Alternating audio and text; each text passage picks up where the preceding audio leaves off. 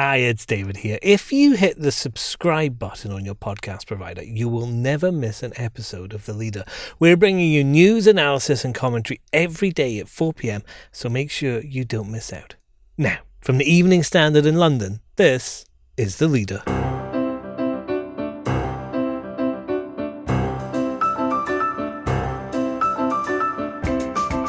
Hi, I'm David Miles, and the exam results fiasco. Some of the teachers say that they assessed the students, and some of those marks have been moderated by two grades or even three in some cases. Our education editor, Anna Davis, says nearly 40% of students have their A levels downgraded. And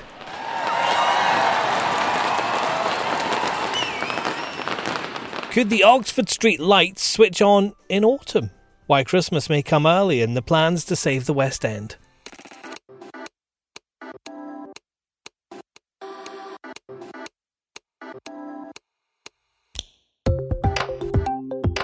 Taken from the Evening Standard's editorial column, this is the leader. For the whole thing, pick up the newspaper or head to standard.co.uk slash comment. In a moment, what went wrong with the exams?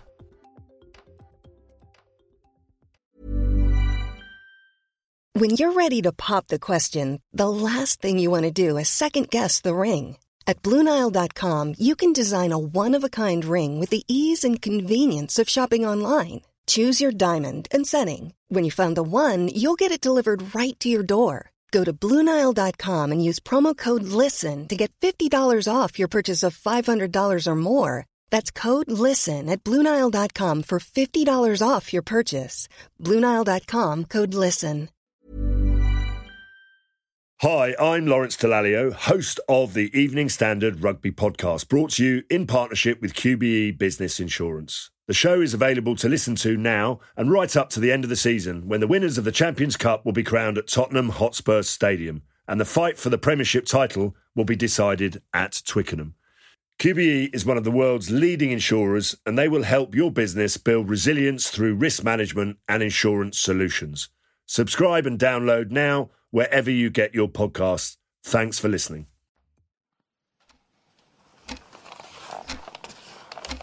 Any teacher will tell you if you don't prepare before your exams, they won't go very well. The government knew it would be tested with the A level results. It had weeks to prepare after a similar shambles in Scotland. It was clear there would be issues when schools closed months ago. And yet, the same problems have appeared. First, students trying to log in to get their results had to wait because the system couldn't handle the demand. Then, in the year coronavirus meant there were no exams, so teachers sent their recommended grades, it was revealed nearly 40% of results had been lowered. And if you want to appeal based on your mock tests, you can't just now because the procedure to do it hasn't been set up yet. The exam regulator Ofqual cancelled a press conference this morning, leaving Education Secretary Gavin Williamson alone to explain it all in the media rounds. This is him on LBC. There are going to be youngsters at the end of this process who will get their grade, and quite simply, that grade is the wrong grade. And we need to ensure that there's as robust and as fair a system for those young people to get the grade that they want. Our editorial column expects improvement. Somehow, the government has managed to replace a blunt instrument with one that is barely workable. Its new A level grading plan, formulated at the 11th hour, is already in chaos. I was getting A stars in coursework, I was getting A stars in classwork, and I was really expecting an A star in my English. I received A stars throughout the year, so it's just I'm just a bit baffled as to why I got an A and didn't receive the A star. I can't go to the university that I want to go to to do the course that I'd like to do. Ministers must work fast to sort out the mess, but they face even bigger tests. They must find a remedy to the problem that their new plan still risks putting poorer students at a disadvantage. These pupils now face three potential hurdles. The first is that the government's standardisation formula takes schools' past performance into account, which could mean richer pupils get a boost. The second is having to navigate the appeals process, which favours those with sharp elbowed middle class parents. The third is that many state schools have offered far less in the way of teaching than private ones. The latter problem at least has a clear answer. Schools must open as soon as possible. The Evening Standard's education editor Anna Davis is with me. Anna, you've been talking to teachers this morning. What do they make of all this? Well, I think they are exasperated and shocked. Some of the teachers I spoke to in the past few days were already upset by the government's sort of last minute change in the way that marks were going to be graded, so allowing students to use their mock exam marks uh, to appeal against their results today. So I think the teachers were already slightly unsettled by, by this last minute change. And some of the teachers we've spoken to today are surprised by some of the results that their students have got, uh, to put it mildly.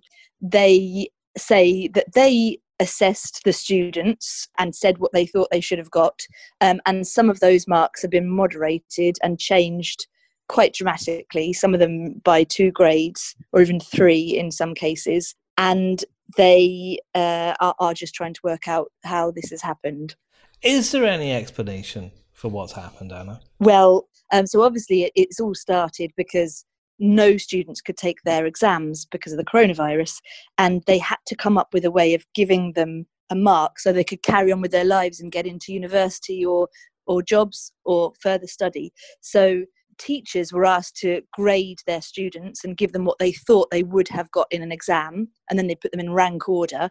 And then Ofqual moderated those teacher assessments using an algorithm. And it's this algorithm which has come in for criticism because uh, it does take into account a school's past performance. So, some schools that have done not so well in the past, um, if they've got very, very bright pupils this year, then they might be um, marked down because they're at a poorer school. Ofqual insists that it's fair, but today's results are showing individual uh, instances of students who seem to have been marked down when they were expected to do much better. But overall, um, the overall pass rate and the top grades has actually gone up by more than 2%, but it's these individual uh, cases of students being downgraded that are really upsetting people. Now, this week, students were told that there was this triple lock system going into place, and, and part of that was they would be able to appeal using their mock results. But this morning, it's turned out it's not quite as straightforward as that. No.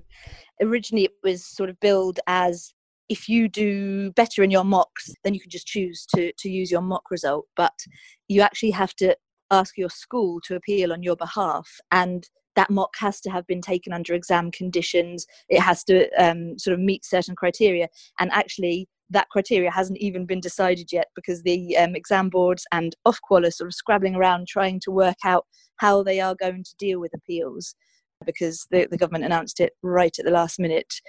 The other problem is, you know, head teachers are just amazed at this decision because they know that mock exams aren't a standardized exam that every school takes at a certain time you know and, and aren't marked in the same way like a, like a proper exam.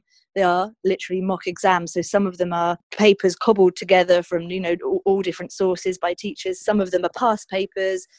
Some of them sit them in November when they haven't had half the course taught to them, and some pupils even set them sat them in lockdown while they're at home. And also, the teachers say that when they were working out the students' grades that they submitted to the exam boards, they took into account their mock results anyway, so they, they were already there. And it's very rare that someone does better on their mock than in the final exam or the final prediction. And where does this leave the universities, Anna? Because they've got to decide who's getting the places, and no one seems to know what results they've actually got. Yes. Well, the first initial data from UCAS today shows that actually record numbers of students have been accepted on courses and, and record numbers of students from disadvantaged backgrounds have got places. The universities have been asked to be lenient and it looks like they they have been um, and also they've been asked be lenient on students who are going to go through the appeals process because of course you, you're not going to know whether your appeal has been successful for a, at least a week or so um, the criteria for appealing hasn't been published so a student might think what's the point of appealing I, I, I need to get my university course sort of locked down but um, universities have been asked to sort of wait for them and i think that's what they're going to do. So so that's that's looking optimistic, I think. Next. The Christmas lights are a massive draw to the West End each year. So actually, bringing them forward, perhaps the half term in October could be one of the earliest Christmases ever. West End business leader Jace Tyrrell on why Christmas may have to be brought forward to save one of London's most famous areas. Hi, I'm Lawrence Dallaglio, host of the Evening Standard Rugby Podcast, brought to you in partnership with QBE Business Insurance. The show is available to listen to now and right up to the end of the season when the winners of the Champions Cup will be crowned at Tottenham Hotspur Stadium and the fight for the Premiership title will be decided at Twickenham. QBE is one of the world's leading insurers and they will help your business build resilience through risk management and insurance solutions. Subscribe and download now wherever you get your podcasts. Thanks for listening. When you need mealtime inspiration, it's worth shopping Kroger, where you'll find over 30,000 mouthwatering choices that excite your inner foodie. And no matter what tasty choice you make, you'll enjoy our everyday low prices, plus extra ways to save, like digital coupons worth over $600 each week. You can also save up to $1 off per gallon at the pump with fuel points. More savings and more inspiring flavors make shopping Kroger worth it every time. Kroger, fresh for everyone. Fuel restrictions apply.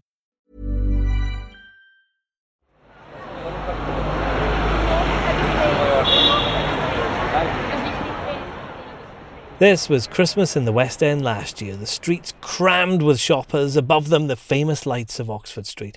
This year will obviously be different. In fact, even the date could change. Switching on the lights early is one of the proposals being considered by businesses in an area that coronavirus has hit hard. Jace Tyrrell's the CEO of the New West End Company, which represents 600 firms there, and he's with me now. Jace, just how bad is it there? It's really precarious right now. So we've obviously opened for a couple of months. Uh, we had some shoppers obviously returning to the West End, but actually we're still two thirds down. And the real challenge is the tourists won't be back until 2021. And we have a lot of office workers, only 5 or 10% back, which is a key part of the West End. So, really tough time for our retailers, unprecedented actually. And probably this year we're losing probably around £5 billion. And that could be a lot of jobs unless we keep the support going for quite some time for the retailers in the West End. So, to get through this, you're going to have to be very creative. I understand one of those things is perhaps bringing forward the Christmas lights switch on. When would that be, and, and why would that work? I think with social distance still in place, and probably this side of Christmas it still will be, we need to spread out the demand. Obviously, peak Christmas, we have a lot of shoppers in the West End, even if the tourists aren't here. So one idea is perhaps spread out Christmas spending, encourage shoppers to come for a number of times, not do it in one go. Think about different times of the day, and of course, the Christmas lights are a massive draw to the West End each year. So actually, bringing them forward, perhaps the half term in October could be one of the earliest Christmases ever for the West End Christmas lights. But I think talking to Londoners, there's a real desire to get out, see the West End again, and of course, Christmas and the lights and the windows will be really important this year to give some sense of normality in what's been a really traumatic year for many people. And of course, Christmas itself, with summer being a bit of a washout, despite the heat wave, economically it's been a bit of a washout for the West End. Christmas must be extremely important to businesses. Hundred percent. I mean, in normal years, you know, some businesses could take almost half of their trade in those ten weeks. So it's such a key part of the West End economy. I think also uh, we hope with schools going back and really good track and trace in September, by October and autumn, we'll hopefully have some normality back to the London sort of working pattern, if you like, which obviously getting into peak November, December. That's really important. Londoners, particularly, come back and support the West End. A little fact I heard the other day one in 10 Londoners are actually employed in the West End. So it's not just the businesses, it's actually the Londoners who are employed there. It's their jobs, really, if we don't start coming back and really supporting that bit of London. Uh, Sadiq Khan has sent a letter to Boris Johnson, which the Evening Standard has seen. He's got eight proposals in there, including providing targeted support for jobs, extending support for freelancers and the self employed, all to help the West End. Will those ideas work? Is it the government's responsibility to, to save the West End? I think it's a combination. I mean, it's public and private sector. We've got to find innovative ways to really help. But I think what the mayor's pointed out is just how precarious and how on a knife edge it currently is. And a lot of decisions for a lot of companies are going to be made in the next year, four to six weeks, long before the budget in November, of what they're going to do with their stores, what they're going to do with their staff. So I think a lot of what he is saying we absolutely support. And I think the one big issue for us is business rates, actually, which, you know, London was hit really hard with rates. We had an 80% increase a couple of years ago. And if we go back to that on the 1st of April next year, you're going to see hundreds of businesses close. So the government really needs to, which the mayor is calling for, come out in the next month on what we're going to do from the 1st of April next year. Of course, we've been talking about shops and, and tourism so so far, Jess, but if you say London's West End in New York City, they'll think of theatres. Yes. And they're all closed, and it doesn't look like they can reopen just now. Is there any life there at all? Yeah, I mean, obviously we represent the retailers, but actually the whole West End economy, the, the, ecology is the theatre, the culture, the restaurants, and actually we benefit from all of that. And it's so desperate the theatres can't open. And I think the latest view is probably next year. But I think what we need to get to is actually the government default of social distancing can't be the default. We've got to have really good track and trace, excellent treatments, and then a vaccine. And we can't go on for another 12 months with social distancing. So I know there's a lot of people thinking about this. And of course, we want the theatres back because that's part of what the appeal of the West End is. So maybe this Christmas we can do some stuff with the theatres and bring some of that that panto and culture to life in the streets of the West End in a very unusual year. But the sooner the theatres open, the better for retailers and restaurants as well. That's what we need a panto in, in Oxford Street, isn't it? yes. And that's the leader. You can keep up with all the latest COVID 19 developments with the Evening Standard's live blog, which you'll find at standard.co.uk. And we also have morning briefings available at 7am through your smart speaker. Just ask for the news from the Evening Standard. This podcast is back tomorrow at 4 pm.